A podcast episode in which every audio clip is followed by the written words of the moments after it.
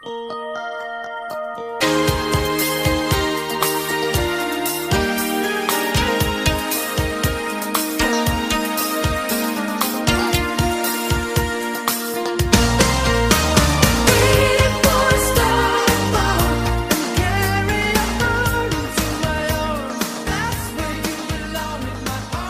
Scrabble fans, and welcome to the latest edition of Let Me Tell You Something. It's another episode for the Meltzer 5 Star Project, which is where myself, you Let Me Tell You Something co host Lorcan Mullen, and your other Let Me Tell You Something co host Simon Cross discuss a match that Dave Meltzer has rated 5 stars or higher in his Wrestling Observer newsletter.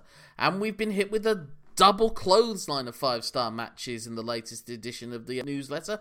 We start off with the first one that actually took place more than a week ago. Simon, what is the match we're talking about today? We're talking about a match that took place at night one of Royal Quest 2, namely on October the 1st. So we are leaping back to the start of the month between the defending champions, FTR, and the challengers, Aussie Open, for the IWGP Tag Team Championships. Let's talk about the quirks of our modern day world, especially given that for the last couple of years we haven't been able to do much in the way of travelling. This match took place in the UK between an American team and an Australian team for a Japanese wrestling promotions championships. Yay for multiculturalism! Yay, globalism! I knew our globalist agenda of us at the left will finally pay off. anyway, let's tuck into some tofu and talk about this match. you couldn't help yourself, could you? But there are braver men than us taking part in this match today. Cheeky little twofer. And that's that includes red shoes. Yes. I was just thinking as well, uh, a couple of things with this. I was wondering, is this the first IWGP Tag Team title match to get five stars? And it's not, but I think it might be only the second. Do you remember what the first one was? Was it Thurtis and Crockett? No, that was for the All Japan, All Asia Tag Team titles. Uh, then I am struggling here. It was Keiji and Shiro Koshinaka challenging Akira Maeda and Nobuhiko Takada. Oh, God. Yeah, no wonder I don't remember. Jesus.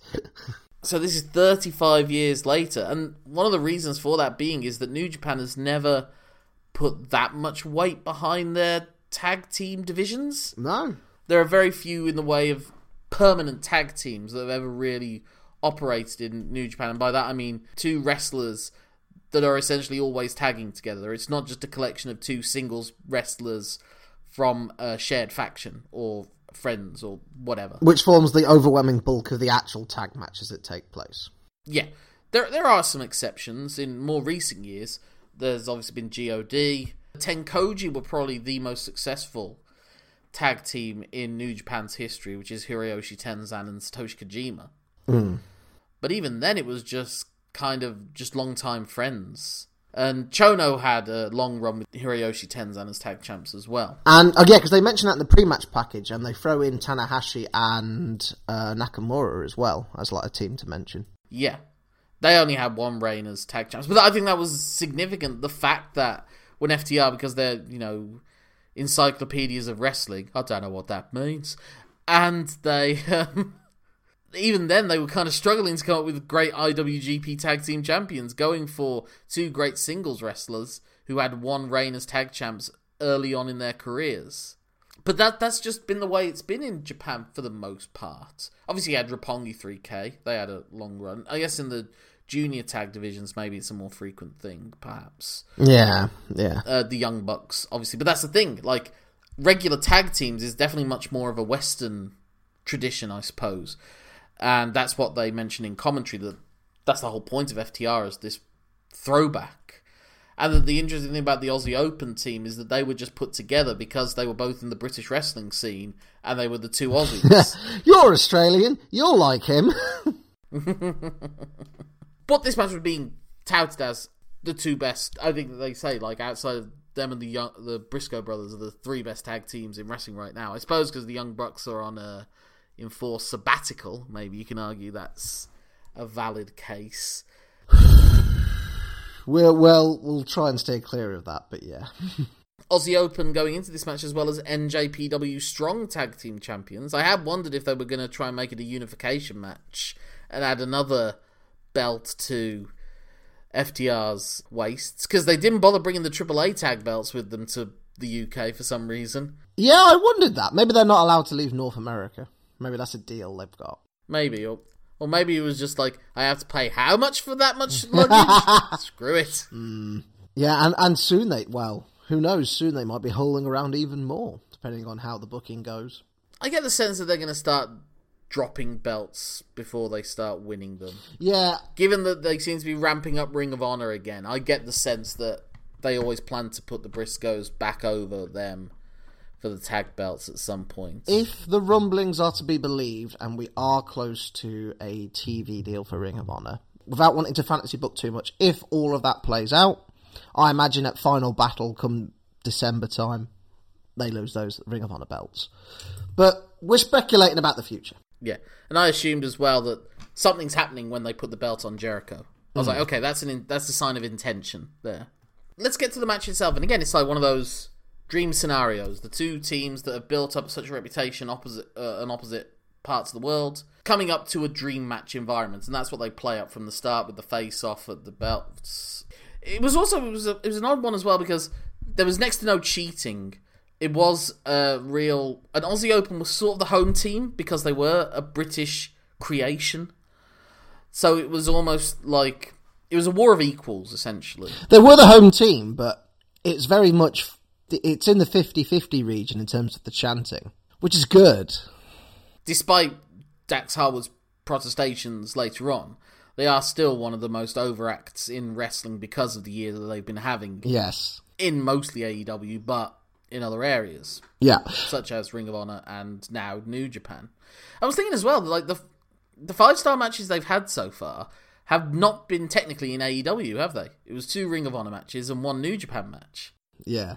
They came very, very close, didn't they, with the uh, Young Bucks one? Just because Yeah. you briefly touched on it already, there is a line of Orwellian sort of doublespeak which from Chris Charlton uh, halfway through this. We try and keep FTR. They try and uh, Tony Khan tries to hold uh, FTR back and try and keep them within his promotion, you know, because he, he- he's trying to protect one of the hot, hottest acts he's had. And I'm like, that doesn't really correlate with how they feel. Yeah. I'm starting to get whiffs of some of the worst instincts of Matt Striker now when I hear Chris Charlton on commentary. And you know, Simon, coming from me, that's uh, That is a damning indictment. Well, you're a smart guy, but you're trying to use your smarts to come up with really unusual hot takes or observations or p- noticing patterns that weren't there in the first place, or just sh- trying to show off how clever you are at the expense of logic or even the match being presented to you. Yeah. That's what Matt Striker gradually became. But he was also combined with it being produced by Vince McMahon, so it was like the worst of both worlds, and he became my least favourite commentator, alongside heel Michael Cole, that there's ever been mm. in wrestling. So, when we talked about FTR, obviously it's always been about the art of tag team wrestling and the genre almost of tag team wrestling, and proving that like they're great genre practitioners. And so I wondered if this was going to be down that path of again like tag team homaging. Where, where, where do they go down the ends of the spectrum? Because the one end of the spectrum, I suppose, is like their first Young Bucks match, where it's like an homage. It's like a loving tribute to tag team wrestling with references and everything. Hmm. Or down the other end of the spectrum, which I guess is the side that I prefer, whilst I did enjoy that those two Young Bucks matches, which was the, particularly the first match against the Briscoe brothers, which is just two tough tag teams having a fight. This was it wasn't as wild a brawl, although there was actual bleeding in this match, which we'll get to because I had some issues with that. Mm. But it was like we're both great tag team practitioners. Let's have a tag team match. And what I was curious to see was like how would they structure? Would it be that both sides at different times dominate so that there's no heel face dynamic? And that wasn't the case. We had the opening, which follows a lot of the usual places, which is slow technical wrestling. Then one guy gets pissed off, and then it goes into strikes and power moves. And then they do the bit where both sides try to isolate an opponent in the corner, and they fight out of it. Both sides did that at one point. Yeah. But then we did get the traditional in the first half of the match cutting the ring off and one person go over a hot tag, and that usually creates the heel face dynamics. And for this one, it was Aussie Open in that role, and there was never a time where FTR did their isolating someone in the corner, doing the classic tag team wrestling, which was always my wonder of like, how does FTR work as baby faces? Yeah. And they didn't even give them like an extended babyface shine version of that at the start either. So it was a curious structuring that they decided to go with this. And then at the 15 minute mark is when it just kicks off into double team move, hyper action, big spot fest. Yeah, I- the initial like phase of this match, I sort of saw as Aussie Open out FTRing FTR in a way, and like in that sense, because you obviously pointed out your two points of the spectrum for what type of match was this going to be. I'd say in a way it was a bit of an homage to tactical work. In a way, that, that it was a love letter, but not a love letter to the actual wrestling moves per se. We did get a hint at one at one point with the whole power and glory spot. Yeah, but that's almost like that has become FTR's spot in itself, really, I suppose. Yeah.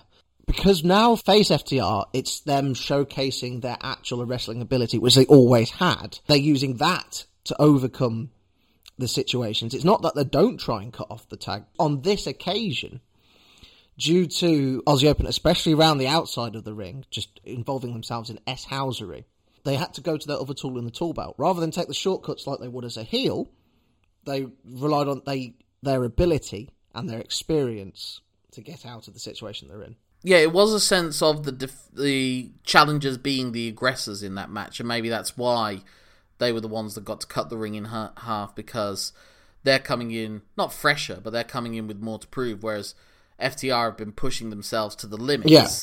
And eventually it's going to break. You you know, we assume maybe that moment will be final battle, or it might be them having a surprise loss to the acclaimed. At, well, not at full gear, I suppose, but maybe somewhere in between there. Uh, it is funny that they said in commentary again, probably something you definitely wouldn't have heard in, on AEW was the, the last time that they lost was to Jon Moxley and CM Punk Mm. in February.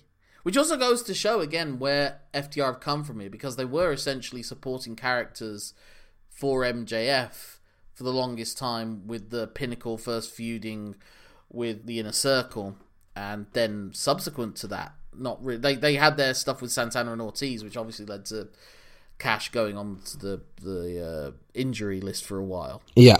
with that horror freak accidents thing. Then it was just that sudden wave of momentum, especially with the Briscoes match, and just turned them into one of the hot acts in wrestling right now.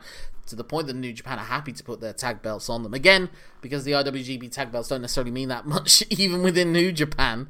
They mean more than the never six man tag belts, but that's really not saying or arguably the never open weight title in if you're looking at recent news. FTR are facing challenge after challenge after challenge, and it's wearing them down, I suppose, over time. And that's why maybe Aussie Open took a slightly larger portion of the. Uh, well, they, they took the cutting the ring in ha- half thing, which was always sort of FTR's. When they were starting, when they were the revival, that was like them bringing it back and Yeah. doing all those cool spots of stopping the tag coming in, you know, sliding into defensive positions and especially pulling the other partner from the apron, which Davis does to Dax multiple times in the in that portion of the match. So It's a weird mullet that Mark Davis has. It's just very interesting hair. It's, the mullet has made such an unusual comeback this Yeah. year. I told you there was one day where I went about Birmingham and I saw at least three versions of the mullet on display. Mm. I never thought that was going to make a comeback. Time is a flat circle. But here we are. Because, like I said, Cash Wheeler's got a similar one as well. So, yeah, it's very clearly marked out the first half, the, the feeling out and traditional tag team wrestling, and then it's the modern day indie fied. Everyone hit their big moves. With sprinklings of uh, New Japan tropes, like the strike exchanges towards the end as well. Well, that's just become the trope of all wrestling. You know, you have like, you know, detox plans. Yes. Yeah. I think for a year, it'd be great if all wrestlers would agree to not have Canadian destroyers, reverse Ranas, and everyone's knackered elbow forearm exchanges at the later portions of the match. Just do. You can't do it for a year, and oh, and also maybe not all tope suicidas, but like you're limited to two topes a show. Mm. Do other things. This match had one of my favorite recent dive sequences, actually. Well, it wasn't even a sequence, but it was a sequence of moves to the outside, where Cash moved out of the way of a charging Davis. Davis goes through the ropes to the outside. Fletcher charges him. He backdrops Fletcher over the top rope, and Fletcher lands on Davis in a dive sequence. And then Cash immediately takes that moment to sprint across and does the tope. And what I love about that is when the other guys, it's so difficult to time, but you need to do it so right. But when it pays off, it looks so great that they just have willed them both back up and turned around just at the moment that he's coming because it's it's the worst thing in the world where you've got it's not the worst thing in the world but it's one of the the biggest pet peeves in wrestling is when it's dive dive dive this last one's getting it and everyone's just getting up and Oh, as someone slowly climbs the turnbuckle at like half speed. yeah and there's Adam Cole at the back just lightly forearming someone in front of him and that other person not even selling because they're just making sure they're looking up for when they catch them Yeah. that's my bugbear of dives in wrestling. And this match, as is so often the case with FTR, they did they did it right. They did it well. Although there are things in this match they don't do quite right. Dax needs to time his blade job better. The commentator sort of as well was like before we saw the blood on camera, they were just like, "He's bleeding." It's like, well, I've not seen that yet. Well, what it was meant to be, I think, from watching it, is that when you watch it, Dax is bleeding and then he gets slingshot into the lighting truss. The trusses are taking a battering in the last few. Uh... I was about to say one of the more stable trusses in Britain right now. Great minds and all that. Yeah. What I think he was doing was the the best example of this is if you watch Shawn Michaels in the first Hell in a Cell match with the Undertaker, he gets catapulted into the cell, and if you watch it when he's down in the down with like his shoulders on the floor, whilst the Undertaker's holding his legs up, preparing to slingshot him, he cuts himself like super quick. And then the slingshot, the catapult, is so quick, it goes into the cage, and the blood hasn't started to form hmm. yet. But as is often the case, I think, with shorter, stockier people, it's also evident whenever the shorter, stockier people try to do the sharpshooter, and it never quite looks as good as when Bret does it to the taller guys in wrestling. You need a longer frame, really. You need a longer frame. or to be Sting and just change it slightly. and you need to also and you need to be able to move quicker. You know, Dax's whole thing is he can't necessarily run as fast as everyone, but he packs a punch. So I think he cuts himself. But the time between Davis being in position to catapult him and the speed that Dax can catapult himself into it, the blood has already formed. Especially it doesn't help that he's got a bald head. Yeah. So he can't hide it at all either. And the cut looks nasty as fuck. I always hate it when it's always made me see like bald people bleeding and they've like there's a huge splat of it on the back of their head sometimes. Yeah. There's a one point where he's being pinned and the pool, the blood pooling so quickly on the New Japan logo. You're like, ooh. mm. And again, I that no one can explain to me in commentary, and I couldn't figure it out what it was that happened to Mark Davis to make him bleed towards the end of the They they said it was like a kick from Cash, but I'm like, I'm sure it wasn't. a kick. I mean, it can happen. so yeah, I mean it, it's following a formula, but to be fair, FTR's all about the formula. But it's also like it's the modern formula, so they're not that much of a throwback. And also, I get the feeling that this. I mean, I don't. I don't watch a lot of New Japan IWGP tag team title matches, but I don't think that this is the sort of tag team wrestling that Red Shoes is used to. Hmm. Because there were moments in this match, I think Red Shoes was a bit. Well, there was a really great moment when he's starting to do the count, and then Dax just rolls in to break the count. So Red Shoes has got a, oh, don't you, don't, oh, My- you. I have a different favourite Red Shoes moment in this match. It's during one of those strike exchanges, and he's and as it gets faster, he looks like a, a dog watching tennis. but then, but then my my Simpsons addled brain immediately kicked in, and I just thought of Homer. Uh, in the Bart versus Australia episode, America, Australia, America, Australia. And in Japan, they don't tolerate this kind of nonsense in their tag team wrestling, I think. Although, again, Red Shoes does a great little sell of when Cash is desperately reaching for the tag. He's literally like the gap between the hands. That's really good. Yeah, he's really good there. And timing wise, for him to not see the incident with the belt, not a belt shot, more like someone being accidentally sprung into the belt. So it wasn't full fledged cheating. It was just.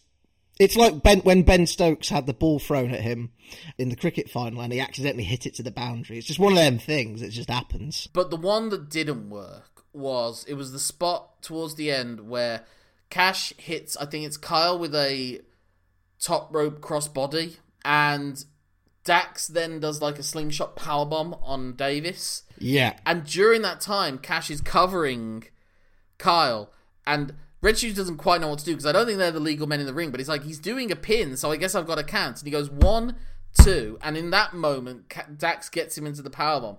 And then he signals that he's doing a double count because he's slapping both hands, which has always been a spot I've never liked, but that's what it is. And so technically, Cash got a four count on Kyle Fletcher. But wasn't the legal man. Yes, but Red Shoes was counting it as well. That's my point. Yeah, and that's where it becomes messy, like you say. That was what was bothering me. I do like the finisher protection. I'm a little bit of a stickler for finisher protection these days because so many finishers are kicked out of. The fact that Aussie Open didn't get to hit Coriolis, um, I was quite happy with. And even though they did hit a finisher, because it wasn't their finisher, it didn't quite work. Oh, when they hit the big rig. Yeah. Well, what works with that though is that, but FTRs protect that finisher as well because it is broken up.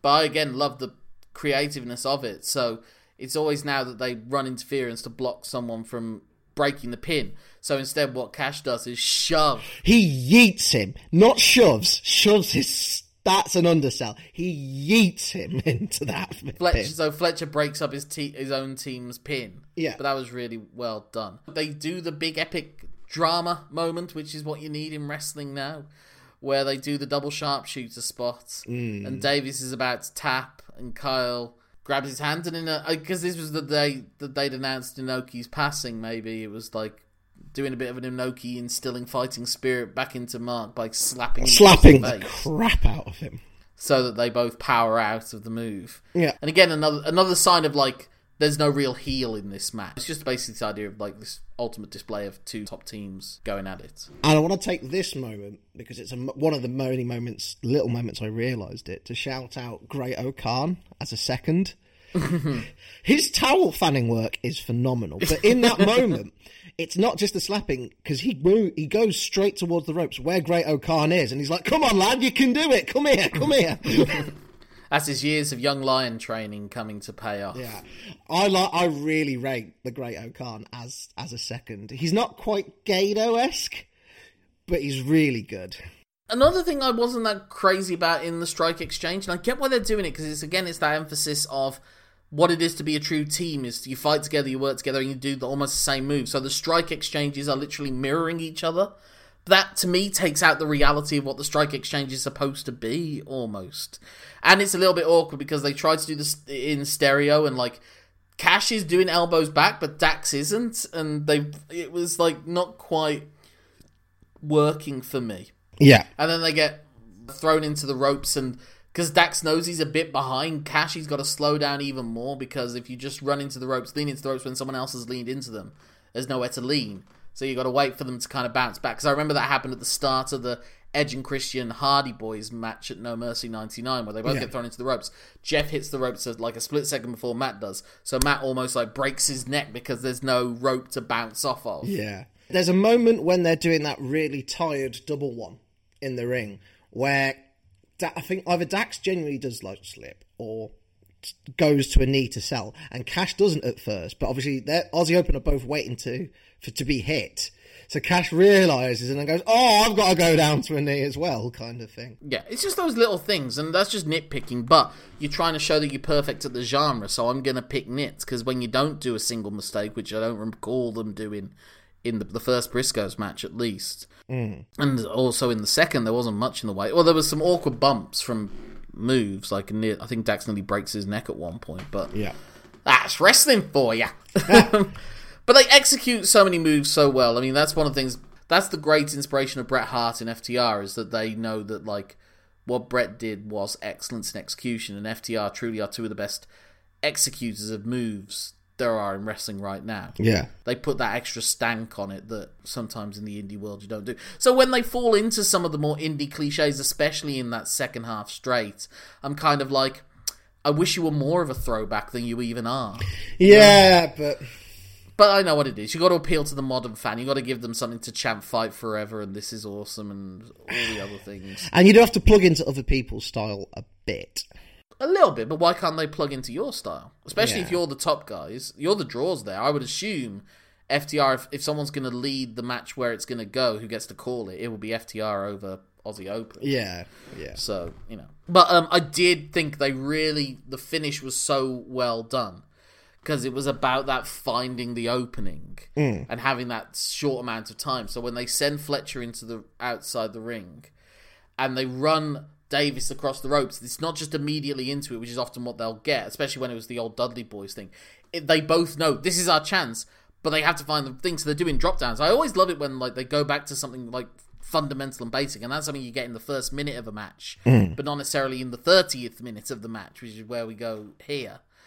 And so after Davis runs the ropes like once or twice, that's when they're finally in the position to give him the big rig because the whole Yeah. crowd knows it's coming, but they're just wondering when. So they're teasing him and teasing him, and then they hit it. The only other issue I have, I suppose, in that is like it's the, it's the rules of running the ropes and like. Is he just going to go, in, you know, in constant motion if nothing else had happened? That's that's just wrestling Irish rules, though, isn't it? Yeah, but when you look at how how brilliantly Buddy Rogers did make running the ropes look like it was something that was against his own body, mm-hmm. that he wasn't trying to. He was just trying to. It's like getting out of a moving car. Like that's the way that the momentum was running, and that was not how Mark Davis was running. Yeah. that's not how anyone runs the ropes for the past fifty years of wrestling. Yeah. But it's just, you know, again, it's like we've suspended our disbelief. So, again, nitpicking. And it's very clever how they do it. But just when I look at that, and then I just remember first seeing how Buddy Rogers made that work 50, 60 years ago, I kind of wish some of that logic still existed sometimes. Hey, I, Especially yeah. since we watched the Inoki Billy Robinson match as well quite recently. Yeah. That also sort of still had that Thesz logic to it. Hmm. But maybe we wouldn't get 2,500 people in an arena in the UK to see an American team wrestle an Australian team for a Japanese title and a Japanese promotion without wrestling evolving to appeal to that kind of audience in 2022. Exactly. They wouldn't probably go to see Lou Thesz v Buddy Rogers No. 2022. In, in No, and also they get with the UFC existing now to the extent that it does, they kind of get that mm. in that it's its own thing. It lives separately mm. now. Well, I mean, I definitely think we need to do that run of episodes, match of the weeks, where we talk about shoot fighting and, and MMA and the and the overlap. Look, just let's just get it all out of your system, Simon, in one month. Look, I, I, I'm, look, I'm willing to give it another try. One of the reasons we initially started both the five star refund and the match of the week project was to, for me, was to broaden the palette. So, And for me, was to lecture you.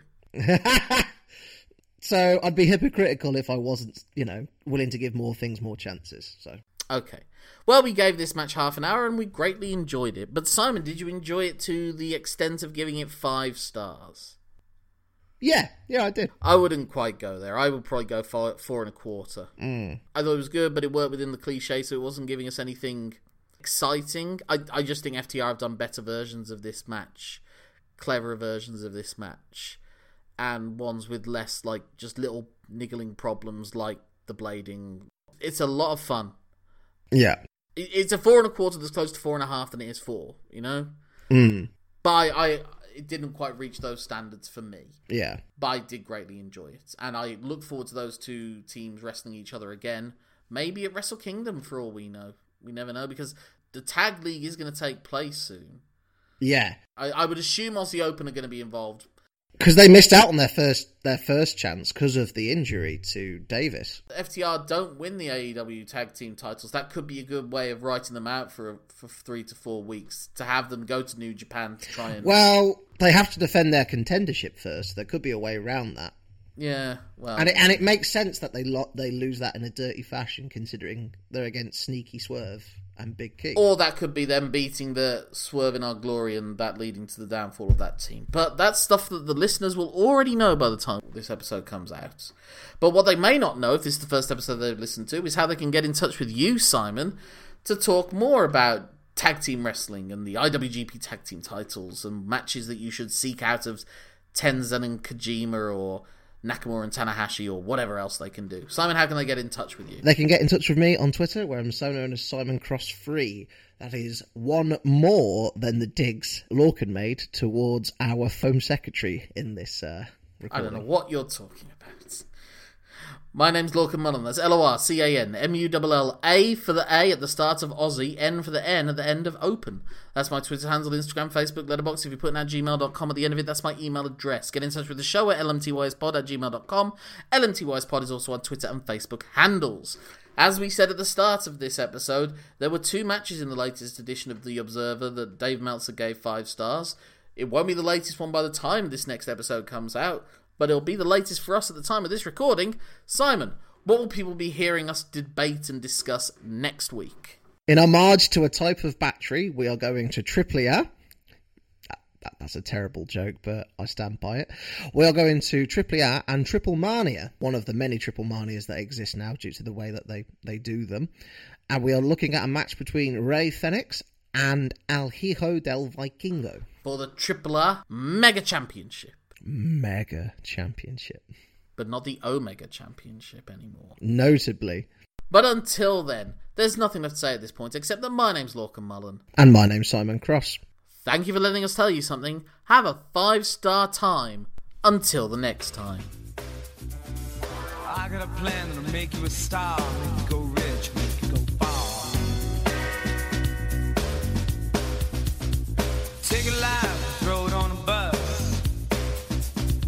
Make you feel like you make a fuss.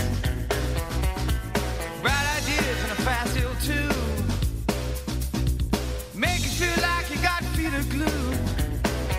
Shining star.